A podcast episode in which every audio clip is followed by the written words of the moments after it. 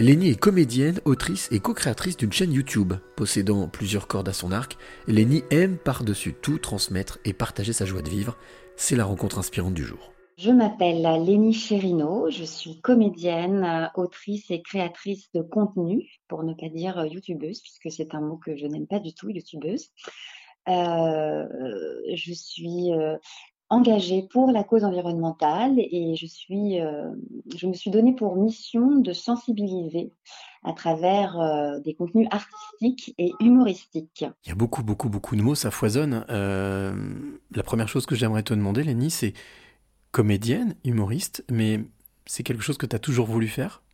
Alors, pas humoriste, vraiment comédienne. moi, je, je, je, je suis autrice euh, et, comment dire créatrice, mais humoriste non, je ne vois pas, euh, je, ne me vois pas capable de faire des stand-up et des euh, et, du, one woman show. Ça, ça, ça, serait pas, ce serait pas vraiment mon ma, ma, ma, ma corde, ma, comment dire, mon espace d'expression.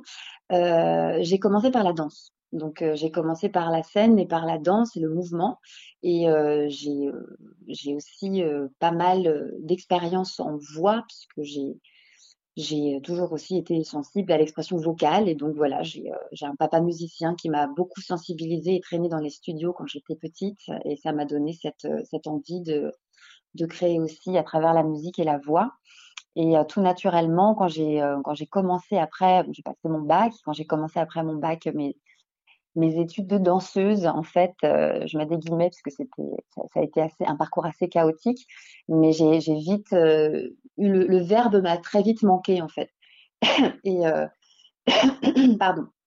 Et du coup, je me suis orientée vers une formation d'art dramatique pour compléter ce cursus du corps.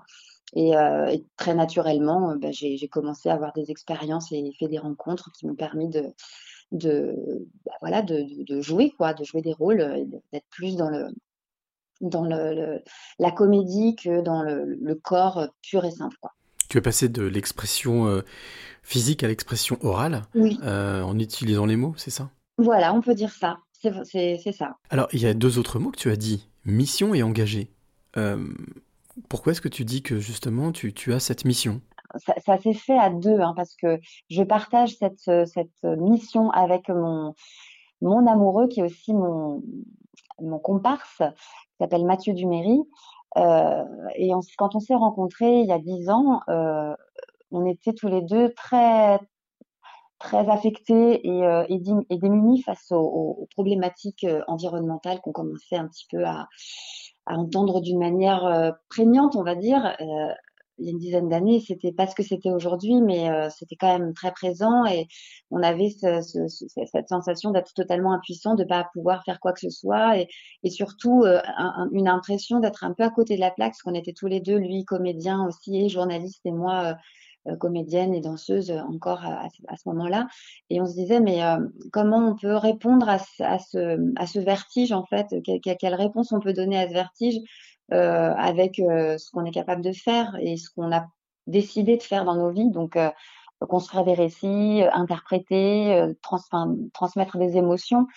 comment est-ce qu'il serait possible de bah, voilà, de faire notre part. C'était une période où on parlait beaucoup du mouvement des colibris, euh, mouvement qui a été initié par Pierre Rabhi et Cyril Dion et euh, qui consiste vraiment à faire la part qu'on est capable de faire soi, même si c'est vraiment qu'une petite goutte d'eau. Euh, et, et, on a été assez sensible à ça. Et on s'est dit, ben, plutôt que de se sentir sclérosé par euh, l'anxiété, euh, la tristesse, euh, la colère face à l'injustice, de voilà, du, déclin de la biodiversité, des problématiques climatiques dont on commençait beaucoup à entendre parler et qui nous nous affectaient beaucoup, est-ce qu'il n'y a pas un espace où on peut agir? Et cet espace, ben, euh, il était possible de, de, de, de l'investir que à travers ce qu'on voilà ce qu'on pouvait ce qu'on, les ressources qu'on avait en fait donc écrire jouer euh, et puis respecter qui on était. Et comme on était des quand même des gros déconneurs l'idée c'était quand même de, de faire quelque chose qui soit drôle et qui aille euh, chercher les gens à travers euh, l'humour. Alors toi Lénie qui est engagée dans cette mission avec euh, ton comparse ouais. comment est-ce que tu définirais la vie dans les semaines les mois ou les années à venir? Alors, moi, je, je, je, je ne saurais quelle, comment dire, je, n'ai pas la clairvoyance pour, pour les mois à venir. On va dire que j'ai le, j'ai- j'aime beaucoup une, une phrase de Gramsci, je crois que c'est Antonio Gramsci qui dit euh, qu'il faut allier le pessimisme de la raison ou de l'intelligence à l'optimisme de la volonté. C'est-à-dire que euh, euh, je suis pas particulièrement euh, euh, optimiste sur euh, la façon dont les événements vont, vont, vont s'articuler dans les mois et semaines à venir. Euh, en revanche, je suis euh, optimiste parce que je sais que la vie vaut le coup et donc euh, j'ai l'impression malgré tout qu'il y a y a cette envie de se bouger euh, dans le voilà dans la société aujourd'hui avec la crise qu'on vient de traverser qu'on traverse encore et qui à mon avis n'est pas prête de se terminer j'ai l'impression quand même on a tous besoin de de, de se sentir euh, plus solidaire de se de, de se soutenir et euh, et ça pour moi c'est euh, c'est quand même euh, un- une chose qui était absente de nos vies qui n'était pas en tout cas complètement dans les mœurs quoi ce, truc de vouloir se mobiliser de de d'être dans l'entraide et, euh, pour moi c'est peut-être euh, quand même peut-être plutôt cool. Donc je suis un, je suis un peu le cul entre deux chaises à me dire ben ouais euh, ça quand même ça pue mais il y a quand même une espèce de mouvement global humain qui euh, qui a envie que ça change. Donc euh, voilà, je suis je suis plutôt dans une espèce de vortex un peu bizarre euh, à pas trop savoir comment comment sentir la suite quoi.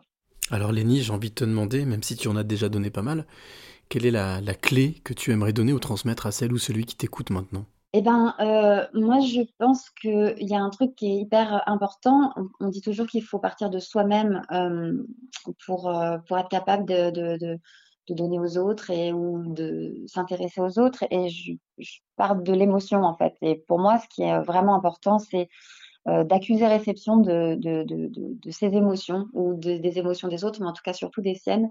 Et je parle bien d'accuser réception, qui est un terme un peu moche, un peu euh, administratif, parce que parce que euh, ça, ça donne l'idée d'un, d'une action dans le présent et d'une action qui est neutre et qui n'engage rien d'autre que juste une observation factuelle.